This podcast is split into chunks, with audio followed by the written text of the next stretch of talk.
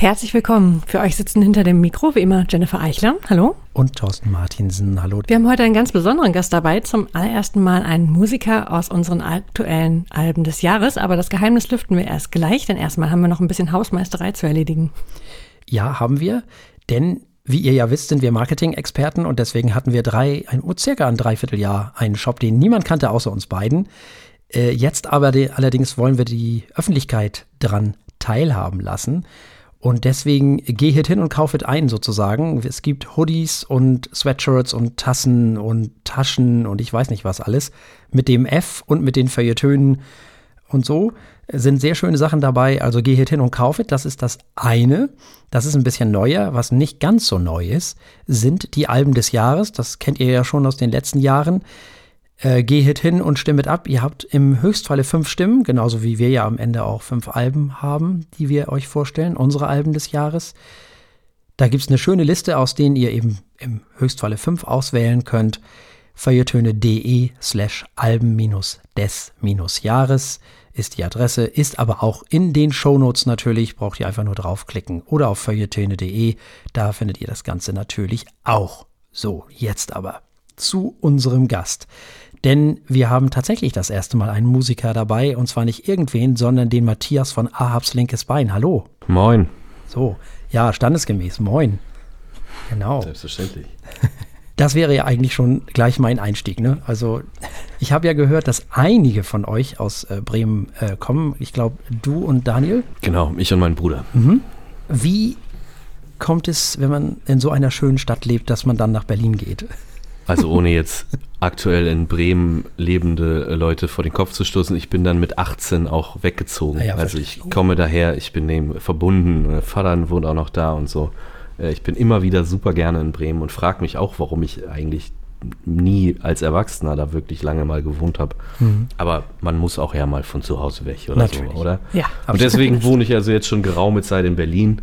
Äh, mit einem, aber ich schaue immer mal wieder sehnsüchtig auf Bremen und nehme die vielleicht die Prägung, die ich in diesen 18, nicht ganz 18 Jahren äh, äh, erfahren habe, irgendwie mit und lasse mich davon leiten. So denke ich mir das. Ein bisschen Bremen habe ich also immer dabei.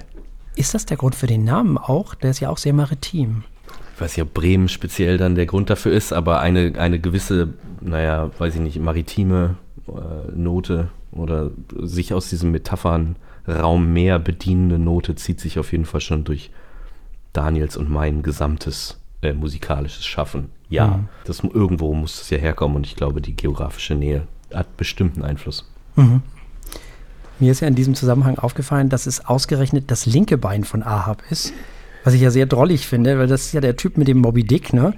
Und eigentlich weiß man ja gar nicht, welches von diesen ganzen Beinen da irgendwie beeinträchtigt äh, ist oder nicht. Und äh, linkes Bein ist natürlich sehr explizit. Wie, wie ist es dazu gekommen?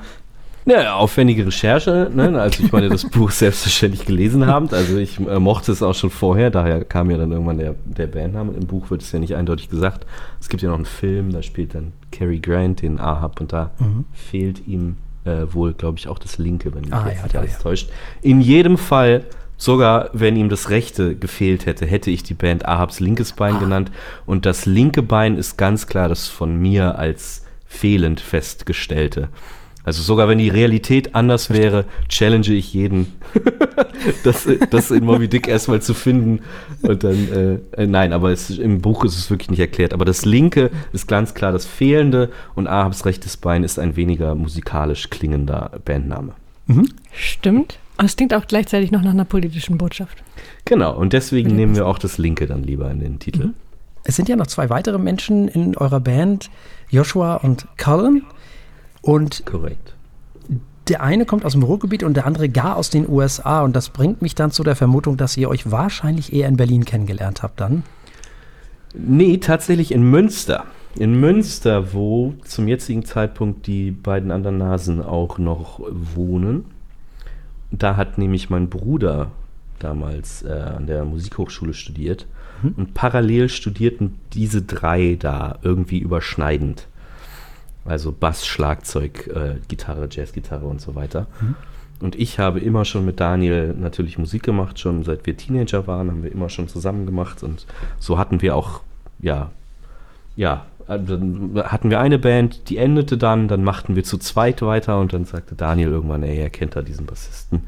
Das war dann Yoshi, mit dem haben wir dann eine Weile äh, zusammengespielt und irgendwann hatten wir dann einen mal irgendwie größere Gigs und Festival-Gigs ausstehen und dann sagten beide, weil beide parallel mit Kallen in Bands gespielt hatten, lass uns das doch noch mit Kallen mal probieren und ja, was also absolut großartig in dieser neuen Kombi. Ähm, ja, aber nein, Münster. Also noch eine weitere Stadt ist im Mix. Schöne Stadt. Schöne Stadt. Ja, nicht wahr? Äh, wie macht ihr das so im, im Bandleben? Seid ihr aufgeteilt? Probt ihr viel remote oder seid ihr regelmäßig irgendwie beieinander? Es ist anstrengend logistisch, das kann ich mhm. flüstern. Ähm, wir fahren also tatsächlich relativ viel umher. Also jetzt zum Beispiel nächstes Wochenende haben wir einen Gig in Paderborn und sind mhm. vorher noch in Münster und proben dann. Aber wir fahren tatsächlich echt ganz schön viel umher. Wir machen das jetzt dann eher unregelmäßig, meistens eben auf spezielle Ereignisse hinprobend oder so. Für Album-Release haben wir natürlich viel geprobt, für die Studioaufnahmen haben wir viel geprobt und so, aber ansonsten haben wir auch teilweise auch remote. Also ja, wir haben auch sowas gemacht wie ähm, Einzelspuren aufgenommen und dann habe ich quasi Backing-Tracks für alle Leute gebaut, dass man dann immer zu allem anderen proben kann, außer sich selbst. Das hat auch funktioniert. Schreiben, ich muss dann halt einfach immer viel vorbereiten, sodass die Proben sich irgendwie lohnen. Mhm. Ähm, aber ja, es ist logistisch anstrengend, aber irgendwie, was soll man machen, wenn man sich halt irgendwie äh, wenn man sich halt irgendwie so gefunden hat und grün ist und musikalisch gut miteinander kann und sich menschlich mag, dann, ähm, dann muss die Logistik halt manchmal hinten anstehen. Wo du sagst, äh, dass ihr euch mögt, ähm, ich weiß aus eigener Erfahrung, ist nicht immer so leicht mit Geschwistern. äh, hast du jemals Zweifel gehabt, dass du mit Daniel langfristig zusammenarbeiten kannst? Ich meine, ihr habt ja mehreren Bands gespielt. Hat es dann mal Nein. geknallt oder seid ihr immer? Also es hat, hat es mal geknallt, ja, ja, auf mhm. jeden Fall, natürlich, ganz klar. Ähm, aber nicht dramatisch, nicht beziehungszerstörend und, und also Daniel ist ein, ein großartiger äh, Gitarrist und Musiker, ein viel besserer Gitarrist äh, als ich natürlich und ähm, ich finde es wahnsinnig bereichernd, immer noch mit ihm zusammenzuarbeiten und bin total begeistert davon, wie er spielt. Es ist ja auch so eine Stilfrage irgendwie, ne? Also, mhm. wenn man halt jemanden hat, dessen Stil einem einfach da irgendwie so liegt. Aber ich meine, der nächste Punkt ist, Musik machen ist ja, wir wünschen uns alle, ähm, äh, und ihr kennt das natürlich auch, irgendwie, wir wünschen uns alle, man könnte den ganzen Tag nur Musik machen und über Musik reden und bla bla bla, aber natürlich sind 95 Prozent der Zeit mit anderen Tätigkeiten, ihr habt ja auch schon von eurer Marketingstärke gesprochen, mit anderen äh, Tätigkeiten gefüllt. Und am Ende sind es ja eigentlich die, die den großen Unterschied machen. Und ich sage mal, Daniel und ich können auch abseits der Musik gut zusammenarbeiten und haben über lange Jahre gewachsene ähnliche Ziele und Vorstellungen und so weiter. Und das ist mindestens genauso wichtig. Also nein, der Gedanke kam mir noch nie. Ich bin mhm. extrem glücklich äh, ihn zu haben. Als ich eure Musik zum ersten Mal hörte, dank Andreas Müller übrigens, mhm. mal wieder. Guter Typ. Absolut, total. Total guter Typ. Äh, Freund unserer Sendung. Und umgekehrt genauso. Und als ich euch dann das erste Mal hörte, dachte ich so, oh wow, das kommt ja musikalisch aus einer ganz anderen Zeit irgendwie. Das sind ja eher so späte 60er, frühe 70er vielleicht.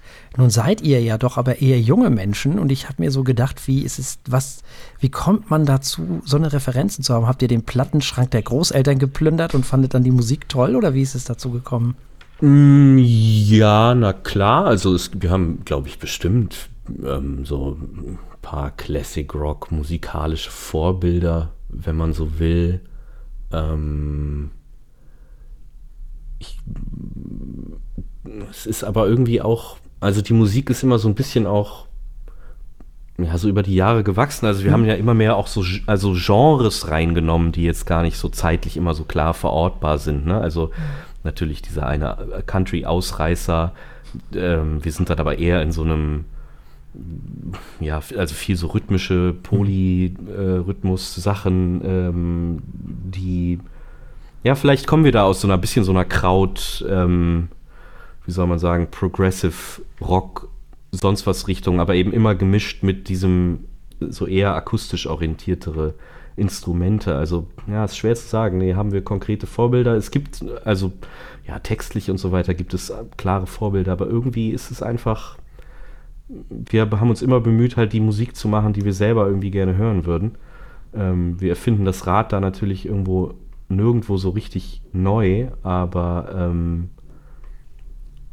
aber irgendwie ist es, keine Ahnung, man, man, wächst immer mit, man wächst immer mit den Dingen, die man irgendwie selber schreibt und die entwickeln sich dann einfach. Mhm. Die entwickeln sich dann einfach so. Wir, es ist ein bisschen, naja, aus der Zeit gefallen, zeitlos, so hoffen und bilden, so hoffen wir das oder bilden uns das dann irgendwie immer wieder ein.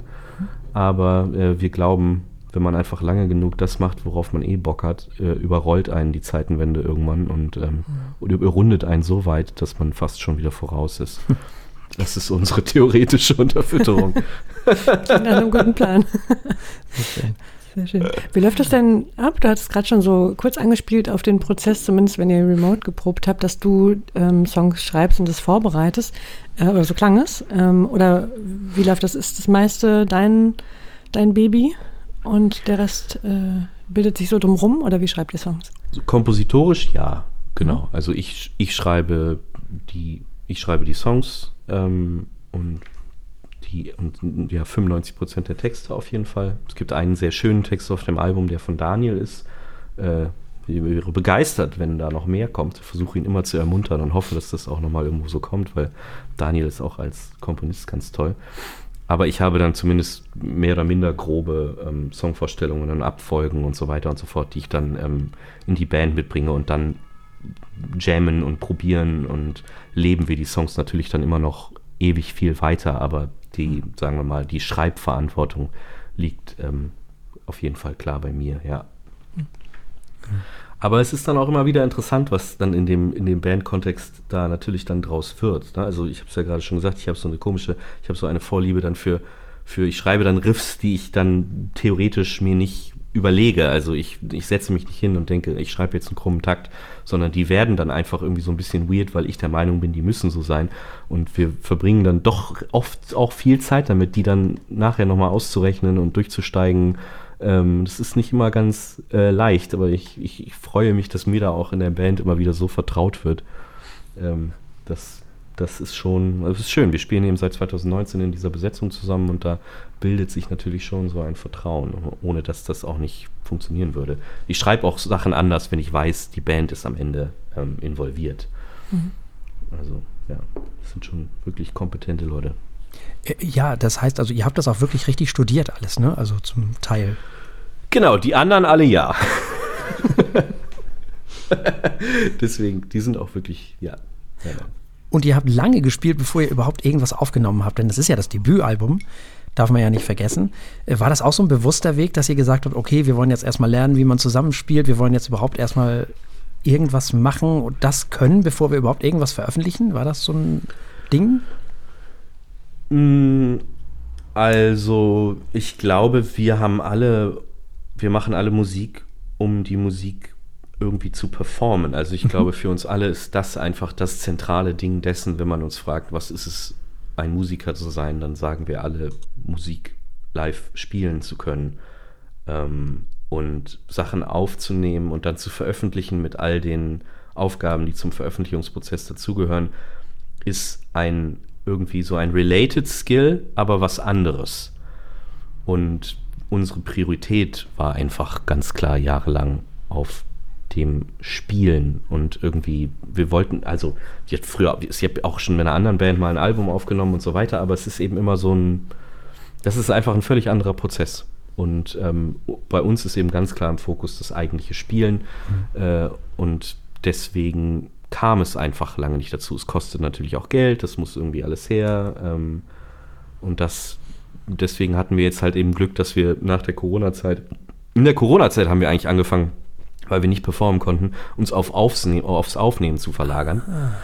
Das war eigentlich so ein bisschen so ein Ding, ah, warum machen wir das nicht eigentlich mal mehr? Ich habe mich dann viel reingefuchst in Aufnehmen und Produzieren und so weiter.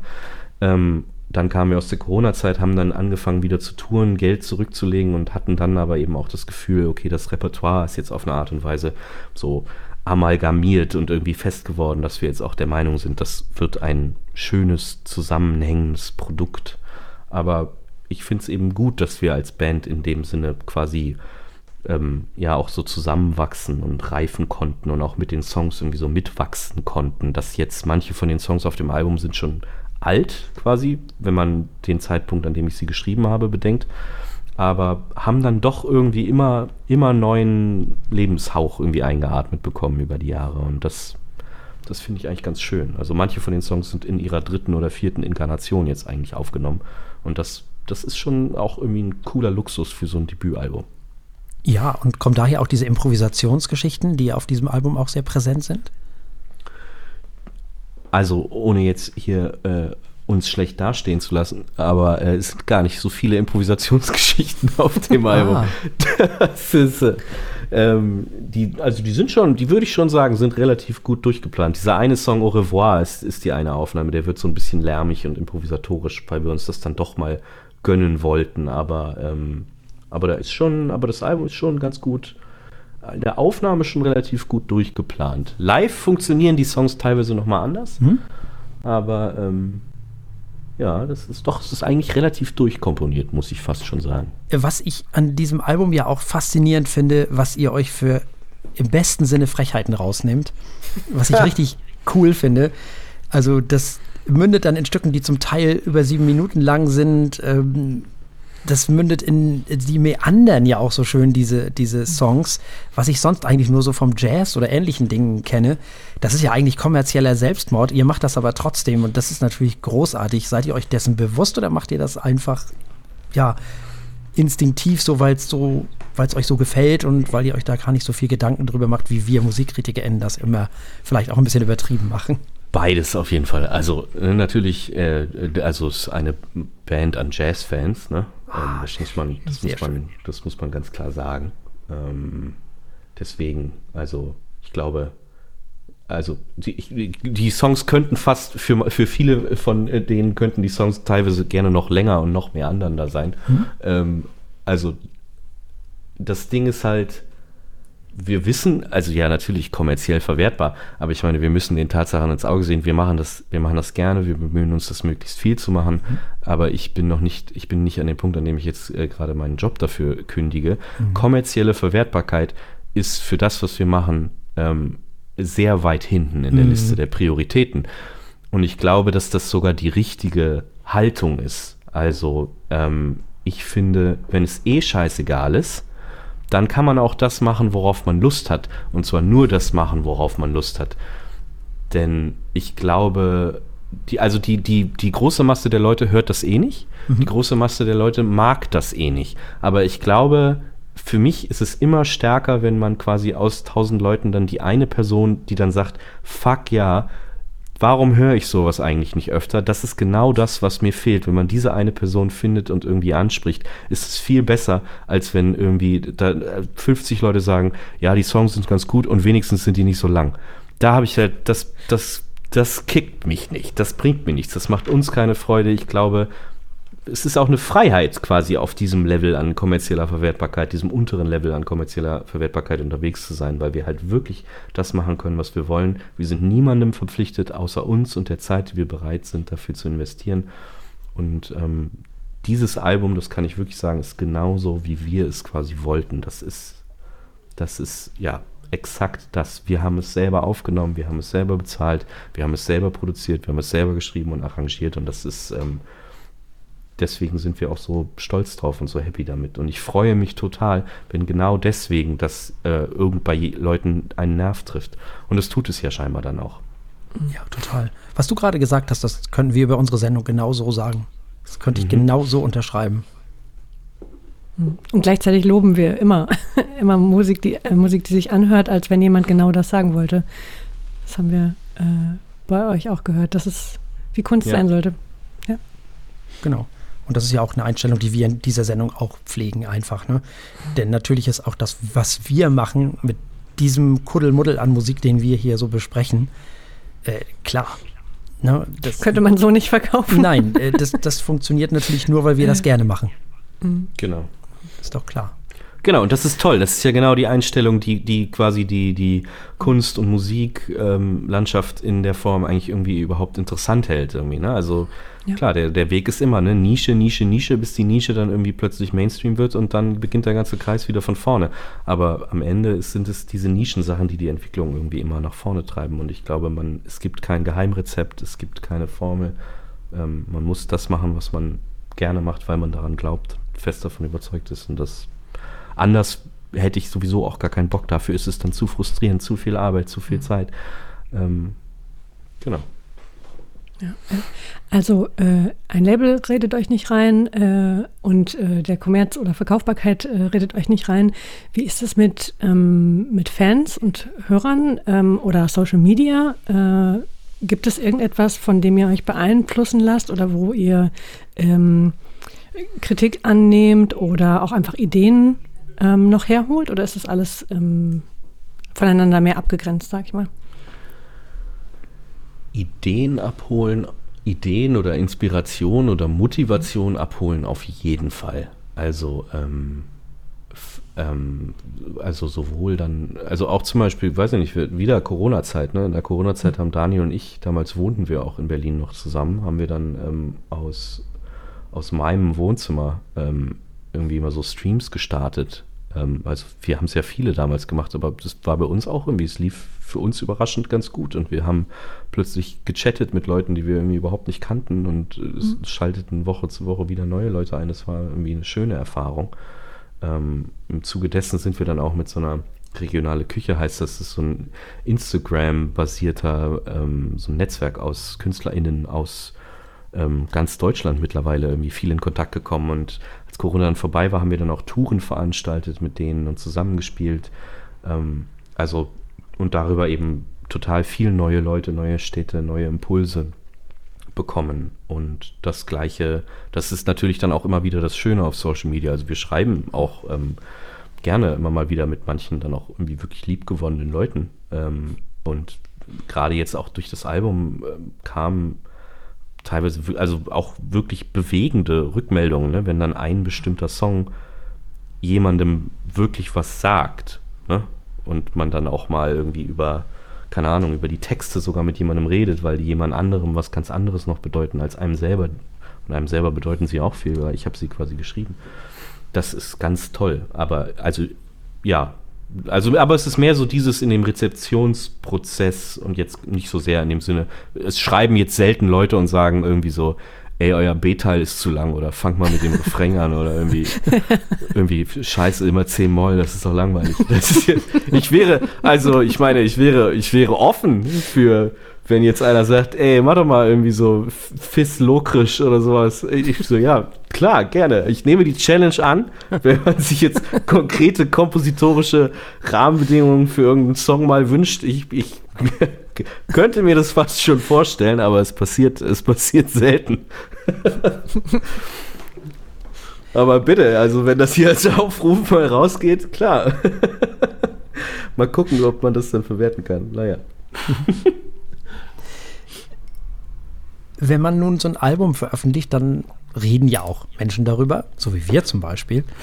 Hm, Gab es da dann auch schon mal Kritik, die irgendwie uncool war oder die wehgetan hat? Also wenn ich mir so vorstelle, über unsere Sendung wurde ja in der Vergangenheit natürlich logischerweise auch schon mal geredet. Und man sagt ja immer, ja, Kritik ist so wichtig und so toll. Und dennoch tut ja jede Kritik immer ein bisschen weh, weil es ja immer so ein bisschen auch, man, man nimmt das ja immer zu persönlich, das Ganze, ne? So oft jedenfalls. Ja. Ja also ich sage mal, mehr wehtun als Kritik tut immer noch die Gleichgültigkeit. Mhm. Ähm, das ist fast, ist ja fast schon eine Songzeile, aber ähm, stimmt. Mhm. Insofern, wenn jemand wirklich sich auf den Schlips getreten fühlt von der Musik, ist ja, also ist es ja fast schon gar nicht so schlecht. Ähm, ein paar Sachen haben mich, glaube ich, hier und da mal ähm, also irritiert. Äh, ich, ist irgendwie ein paar, mehrmals fanden Leute das irgendwie ähm, irgendwie unironisch oder ironiefrei oder sowas mhm. habe ich irgendwie mehrfach mal gehört. Und das, das, das hat mich, das hat mich einfach irritiert, weil ich der Meinung bin, dass in dem Album auch viel Humor drin steckt. Mhm. So eine trotzige Sorte von Humor. Deswegen freue ich mich besonders, wenn Leute das auch mal witzig finden. Es sind ja einfach manchmal, manche Sachen sind absurd da drin. Ähm, sogar irgendwie die, die so furchtbar ähm, deprimierend ernst gemeinten sind in ihrer Ernsthaftigkeit ja manchmal schon wieder absurd. Das ist, glaube ich, das Einzige, wo ich mal dachte, so, ah, da fühle ich mich jetzt falsch verstanden. Aber im Allgemeinen, wenn jemand das Album scheiße findet, freue ich mich ja schon, dass das gehört wurde und starke Gefühle hervorgerufen hat. Mhm. es ist euch eigentlich, naja, wir leben ja so in Zeiten, wo man über wenn man ganz viel Streams hat, Geld verdient, aber auch wirklich nur, wenn man ganz viele davon hat, wenn man so richtig viele Abrufzahlen hat. Hm, man kann ja heute quasi Musik in Anführungszeichen verkaufen, eigentlich nur noch über diese Streaming-Portale. Ist es für euch ein Unterschied, ob jemand das Album kauft und das dann sozusagen entweder CD oder Vinyl ähm, auflegt oder eben äh, über die, über die HiFi-Anlage hört oder ob man das streamt? Gibt es äh, da einen Unterschied für dich oder ist das dir auch, oder ist es eher egal, Hauptsache die Musik wird gehört? Mm, jein, also es mhm. macht natürlich einen riesengroßen Unterschied. Ähm, also für uns, naja, gut, finanziell ist, mhm. wie gesagt, nicht so der Hauptgesichtspunkt, unter dem wir das betrachten, aber natürlich ist eine gekaufte Platte ein viel direkterer, wie soll ich sagen, wertschätzender ähm, Kontakt. Ich möchte aber auch hier Full Disclosure an dieser Stelle sagen, dass ich keinen Plattenspieler besitze. Mhm. Ich freue mich und ich glaube, wir sprechen auch eine vinyl-affine Crowd an mit unserer Musik. Aber ich möchte wirklich sagen, ich besitze keinen Plattenspieler. Deswegen ähm, kann auch ich mir von meinen Lieblingsbands keine Vinylplatten kaufen und streame dann deswegen natürlich viel. Ähm, das ist völlig okay. Mhm. Das ist wirklich völlig okay. Ähm, am schönsten ist eigentlich der der direkte Kontakt, sei es, dass der irgendwie über Social Media irgendwie äh, zustande kommt. Und ja, Streamzahlen sind auch nicht unwichtig. Es ist am Ende, das ist so ein bisschen doof. Auch wieder Stream ist auch schon wieder so ein eigenes Ding, in das man viel Zeit investieren muss, oh damit oh, ja. man in dem Sinne gut gestreamt wird. Und wir haben halt ganz klar, zum Beispiel das, das Geld für das Album kam von Touren. Wir sind getourt, wir haben Gagen mhm. bekommen. Damit quasi das Streaming-Geld, was ich über die Jahre verdient habe, ist als Faktor daneben einfach vollkommen egal. Ähm, und auch die Vinyl das Vinyleinkommen, was wir haben oder sowas, ist natürlich gegen die Produktionskosten gerechnet. Das Beste, was uns passieren kann, ist, dass wir bei Null wieder rauskommen. Mhm. Also, wenn man so sagen will, Profit machen wir ganz klar über Live. Und am Ende ist dann vielleicht das das Wichtigste. Also man kann uns streamen und so weiter, so viel man will. Wir freuen uns wirklich darüber. Ähm, und im Idealfall führt das dazu, dass man dann sagt, hey, die spielen in meiner Stadt. Ja, na sicher. Dann höre ich mir die an und schnack mal mit denen dann danach. Das ist eigentlich das Schönste, weil wie gesagt, das ist das, weswegen wir es machen. Ich habe gar kein Problem mit Streamen mhm. und wenn man keinen Plattenspieler hat wie ich, ist das völlig in Ordnung. Ich freue mich, wenn man sich die Platte kauft. Wenn man sich eine Platte bei mir kauft, ich schreibe, ich, ich lege einen Brief mit rein, ich lege, wir haben so schön designte Postkarten, ich lege alles mögliche Gedönste rein, weil ich mich so sehr freue über jede einzelne Platte. Aber ähm, ja, jeder, jeder wie er mag. Okay, dann kaufe ich eine Platte bei euch. Ja, habe ich auch gerade gedacht. weil ich habe ja einen Plattenspieler. Ja, ich nicht. Ich äh, muss mich mit anderen Medien begnügen. Was sind denn die nächsten Tourtermine so? Du hattest schon äh, Paderborn erwähnt und Münster. Wo kann man euch denn demnächst noch so sehen? Wenn es am 15. ausgestrahlt wird, spielen wir am Tag darauf in Paderborn.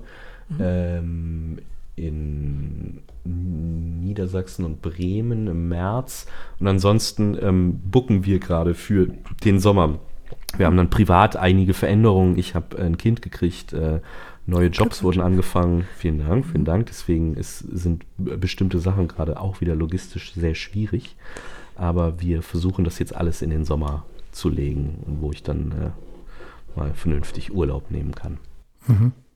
Äh, ansonsten, also klar, Neuigkeiten darüber, ganz klar natürlich über unsere Webseite. Wir haben auch einen äh, Newsletter, den ich in unregelmäßigen Abständen rausschicke, der mir auch persönlich mal wieder sehr viel Freude macht.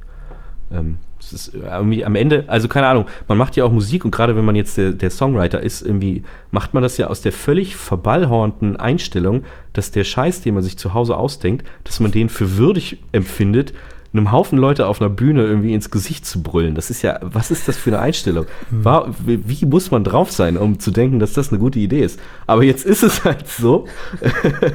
und ähm, deswegen irgendwie, glaube ich, genieße ich sogar auch dieses Newsletter-Schreiben. Ich finde es, ich finde es schön. Ich glaube wirklich, dass die Leute, die uns folgen, die auf unseren Newsletter sind, die auf unsere Konzerte kommen, so eine bestimmte Sorte irgendwie kulturaffiner, ähm, äh, erfahrungsoffener Leute, wie ihr ja dann offensichtlich auch, dass die das sind und dass das irgendwie so eine, dass, dass, dass das dann irgendwie okay ist, auch mal, keine Ahnung, sich mitzuteilen. Deswegen, ich mache mach das sehr gerne. Ähm, ich spamme die Leute nicht zu. Ich habe, glaube ich, neun verschickt im, im Laufe von zwei Jahren. Äh, und relevante Informationen kämen also darüber. Wenn man über auf unsere Webseite geht, kriegt man alle Informationen zusammen. Mhm. Hörst du eigentlich noch selber Musik oder nervt dich das nur noch, weil du selber so viel Musik machst? Ich höre selbstverständlich äh, noch Musik, gar keine Frage. Ständig. Okay. Und was hört man dann so? Hört man, hast du gerade, du hast gerade schon gesagt, Jazz unter anderem und was noch so? Ähm, ich höre ja tatsächlich immer mal wieder auch äh, so äh, Country-Musik. Hm. Ähm, also ich, äh, ich bin da, aber also ich, ich, höre alles Mögliche. Viel, viel in letzter Zeit wieder viel so ähm, westafrikanische äh, Tinariwen, Tami Crest und sowas. Da kommt ja auch viel dieser poly, psychedelisch, wüstenmäßige Einfluss, mhm. den wir auch gerne mal drin haben. Aber ich höre wirklich auch viel so so, so Appalachian Folk Kram, Bluegrass, Gedöns, Punkrock. Ich entdecke Punkrock auch gerade irgendwie ah. ein bisschen wieder. Ähm, das ist die Musik, mit der ich irgendwie, mit der ich zur Musik überhaupt gekommen bin, auf jeden Fall für meinen Fall. Äh, ja, nein, ich höre, höre immer wieder viel Musik. Wir alle, glaube ich. Wir mhm. schicken uns auch immer wieder viel Musik. Ach, cool. Doch immer mal wieder gutes Zeug. Daniel war jetzt gerade bei Julian Large und ist deswegen oh, ja. begeistert. Äh, ja, cooler genau. Typ. Da gehen wir nächstes Jahr dann auch noch zusammen hin, wenn die das Trio in Berlin spielt. Oh, also super. Alles Mögliche. Super. Jazz mit der Telecaster, sehr gut. Ja. Ihr habt ja mal ursprünglich sogar mal auf Englisch gesungen, habe ich mal so recherchiert, wenn das stimmt. Korrekt. Seid aber jetzt doch deutsch unterwegs. Ein bisschen ähnlich wie Element of Crime, das ist ein anderer Bremer, Sven Regner. da war das ja auch so. Wie ist das bei euch gekommen? Ja, genau. Die, die letzte Band hieß Exploding Whales, also es, äh, explodierende Wale. es gab also schon ein, ein Wahlthema damals, das sich ja ein bisschen diese Band fortzieht. ähm, und damals schrieb ich noch auf Englisch, weil ich das dann bis dahin immer so gemacht hatte. Das war irgendwie alle Musik, die ich hörte, war auf Englisch. Ich hatte irgendwie nicht viele gute Beispiele für deutsche Musik, die ich nicht scheiße fand. Sofern die nicht so in so einer ganz klaren so Aussage fokussiert war, jetzt irgendwie in so einer Punkrock-Richtung zum Beispiel, okay. aber so lyrisch interessante, mehrdeutige, aber auch irgendwie rhythmisch und ja, so musisch gut klingende deutsche Texte hatte ich irgendwie einfach nicht so viel gehört. Nicht, weil es die nicht gab, sondern weil ich zu blöd war, an den richtigen Stellen zu suchen. Mhm. Ähm, da kann ich mitfühlen, ja. ja. Also es gab die immer. Leute sagen, oh, es gibt keine gute deutsche sprachige Musik. Das stimmt nicht, man ist nur zu faul zum Suchen. Mhm. ähm, ist ja sogar bekannt mittlerweile. Es gibt ja wirklich unfassbar bekannte, gute deutschsprachige Bands. Also Voll, genau. Viel aus Hamburg genau. auch. Ja, das stimmt, das stimmt. Ähm, und ir ich, irgendwann habe ich, ich glaube, es war einfach eine Challenge an mich selber. Ich habe dann einfach gedacht, so, warum mache ich denn das eigentlich immer auf Englisch zu schreiben? Weil auf Englisch schreiben ist ganz klar auch eine Angst davor, ähm, mit den Inhalten der Songs sich so wirklich in dem Sinne angreifbar und erkennbar zu machen. Mhm. Englisch zu singen ist immer so ein, so ein Ding, wenn jemand auf die Texte unbedingt hören möchte und gut Englisch kann, dann können die das. Ansonsten hör, ist es eigentlich wie wenn einer Saxophon spielt. Das ist egal. Und irgendwann habe ich gedacht, eigentlich gebe ich mir doch viel Mühe mit meinen Texten und ich möchte auch was sagen. Warum verschanze ich mich denn hinter dieser Sprachbarriere? Ähm, und habe mich dann quasi selber gechallenged, auch mal auf Deutsch zu schreiben und einfach mal zu gucken, ob ich diesen Gestus, den ich aus dem Englischen so mochte, auch im Deutschen irgendwie hinkriege. Und ich finde, ich kriege es hin. Ähm, ich schreibe ja immer noch jetzt nicht, ich bin ja kein narrativer Schreiber, ne? ich erzähle ja keine Geschichten, anders als jetzt zum Beispiel bei Element of Crime. Das ist ja sowas lyrisch verquastes, irgendwie rhythmisch basiertes, aber irgendwie äh, metaphernreich, bildhaftes. Und ich finde, dass ja, mir macht das mittlerweile einfach Freude. Und als ich es dann einfach mal angefangen hatte, merkte ich auch, ah, gucke an, obwohl man gut Englisch kann, ist man natürlich im Deutschen einfach auch emotional ganz anders verankert. Mhm. Und das ist ja dann das Wichtige. Man will ja mal an die Emotion kommen und dann möglichst wenige ab, also möglichst wenig abbiegen, bis man die Emotion irgendwie in Worte gepackt hat, finde ich. Und das funktioniert auf Deutsch dann eben doch nochmal besser. Also ich mhm. bin sehr froh, dass ich diesen Weg gegangen bin. Aber ich habe es einfach aus Prinzip gemacht, um zu gucken, ob ich konnte. Und siehe da, es klappte und dann fand ich es plötzlich viel besser. Ich habe schon ewig keinen englischen Text mehr geschrieben. Mhm. Und wenn du Texte schreibst, dann malst du eher Bilder, ne? wenn ich das richtig verstanden habe. Sozusagen bildhafte Texte, weil du gesagt hast, du bist kein Storyteller. Genau, ich bin kein Storyteller. Ich bewundere, wenn Leute Storyteller sind. Ähm, ich glaube, so wie, glaube ich, weiß ich nicht, man immer das dann wahrscheinlich bewundert, was man selber nicht so gut kann. Mhm. Aber ich, genau, ich, ich schreibe ganz klar auf so einer, so einer emotionalen, so einer Unterbewusstseinsebene, glaube ich. Und ich habe dann, weiß ich nicht, ich habe dann oft irgendwie eine Zeile oder sowas, die dann immer der Anfang ist und die muss ich dann eine Million Mal mir vorsingen oder ich spiele mir das Riff vor und warte eigentlich nur darauf, bis sich dann irgendwie so ein Text formt. Aber ähm, naja, so ganz so wahllos ist der Prozess dann doch nicht. Die Songs haben dann schon in dem Sinne Aussagen, aber sie sind schon, sie sind dann manchmal natürlich versteckt. Es gibt andere, es gibt natürlich jetzt Fick das System oder sowas, der hat ein klares Narrativ, der hat eine ganz klare Aussage, der hat auch einen klaren Anlass, wenn man so will. Oder dieser, ähm, dieser Ich bilde mir ein, der hat in dem Sinne ja auch ein klares Thema. Aber ähm, aber Zweifel oder sowas zum Beispiel, das ist, ist natürlich wirklich, das ist ein, ist ein, ein Gefühl, was dem irgendwie dann so zugrunde liegt. Ne? Desorientierung, eine Verunsicherung und so weiter und so fort. Und da versuche ich dann irgendwie Bilder dafür zu finden. Und auch da wieder, dieses Bilder finden ist so ein bisschen, ich glaube, ich habe es gerade falsch gesagt, man will möglichst wenig oft abbiegen auf dem Weg, um die Emotionen so zu ver, verwortlichen. Das stimmt aber vielleicht gar nicht immer. Ich finde eben immer wieder, wenn man jetzt irgendwie, manchmal ist es auch stärker, wenn man nicht einfach sagt, ähm, äh, ich äh, so irgendwie, irgendwie weiß ich auch gerade nicht immer so richtig weiter. Es ist dann, es ist stärker, wenn man sagt, Zweifel stehen im Raum. Ähm, also, ja, genau. Weil man dann eben von so einer Ebene, so und so fühlt sich Matthias, weggeht auf irgendwas, was andere Leute für sich rezipieren und umdeuten und auf sich selber anwenden können. Mhm. Das ist schon wieder alles so proseminarmäßig, aber vielleicht wisst ihr, was ich meine. Ja. Und wenn du so oder sagen wir mal so, äh, ist dann die Musik da und dann kommt der Text dazu sozusagen und stülpt sich dann entweder drüber oder geht in die Musik rein oder ist der Text da und die Musik mm, mehr an der dran, drumrum? Mm, meistens ist die Musik da. Ich kannibalisiere aber dann gerne auch mal Texte, die ich irgendwo anders mal mhm. geschrieben hatte, ähm, die dann aber nicht Platz gefunden haben, aber eigentlich möchte ich sie doch noch irgendwo unterbringen. Ähm, aber es ist eigentlich immer erst irgendwie eine Musik da, auf die ich dann Text bringe. Auch da wieder, weil der Rhythmus irgendwie oft so wichtig ist. Also, ähm, ähm, keine Ahnung, auch da wieder Zweifel oder ich bilde mir ein oder wie auch immer, diese ein Einbildung heißt der. Ähm, die, die, so diese rhythmisch-komischen Songs, die, da habe ich nicht vorher einen Text, sondern dieser, der Rhythmus bedingt irgendwie die Aussage. Das ist unterbewusst irgendwie ganz doll verzahnt, so dass ich das gar nicht richtig ausdrücken kann. Aber hm. ich, ich brauche schon die Musik meistens, um, um irgendwas zu erkennen. Ich habe tatsächlich noch eine Frage, die äh, vielleicht ein bisschen in die Weihnachtszeit passt, wenn man reflektiert. Ihr erwähnt auf eurer Website ähm, die leise Hoffnung auf ein besseres Morgen. Das fand ich schon erstmal ein wunderschönes, äh, wunderschönen äh, Begriff. Und ich frage mich, was macht euch, was macht dir im Moment am meisten Hoffnung? Wo siehst du was im Moment in der Welt? Ich meine, vieles, was man in der Welt sieht, ist gerade nicht so schön. Ähm, aber wo siehst du was, wo du denkst, ja, gen genau da müssen wir weitermachen, davon brauchen wir mehr. Ähm, ist auch eigentlich egal, auf welchem Level. Also sei es für, für dich als Person, für euch als Band oder auch einfach in der Welt für die Menschheit. Ähm, irgendwas, gibt es da was, was dir gleich einfällt, was dir Hoffnung macht und, und wovon du findest, davon müssten wir alle mehr haben? Ganz klar der ähm, so mutige Aktivismus ähm, großer Teile der Jugend gerade. Mhm.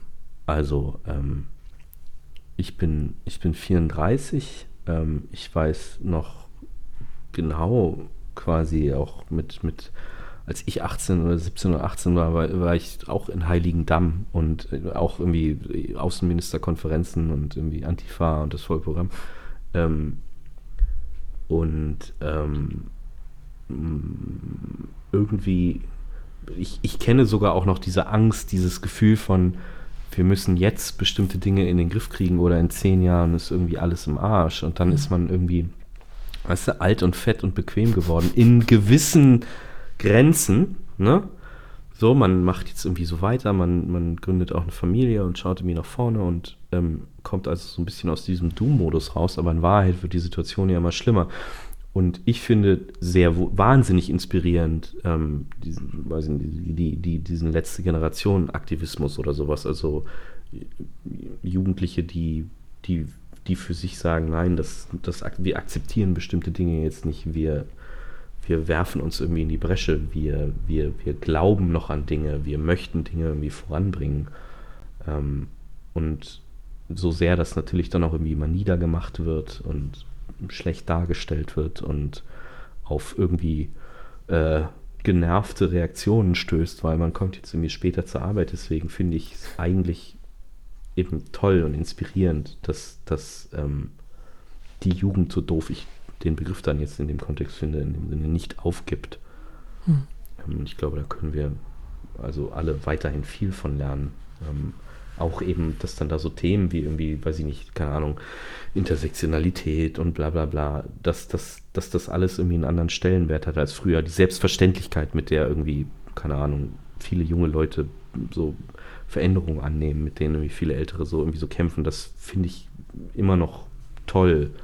Und ich hoffe, dass, ja, dass sie diese, also dass, dass wir uns davon irgendwie inspirieren lassen ähm, wir irgendwie nicht mehr ganz so jung, die wir dann ja leider doch irgendwie mehr Einfluss irgendwie gesamtgesellschaftlich immer noch haben, bescheuerterweise. Das ist das Hauptding, glaube ich. Das finde ich wirklich inspirierend. Und dann denkt man sich immer wieder, wenn die nicht aufgeben, ähm, dann darf man selber das auch nicht. Ich glaube, die Jugend hat noch nie aufgegeben.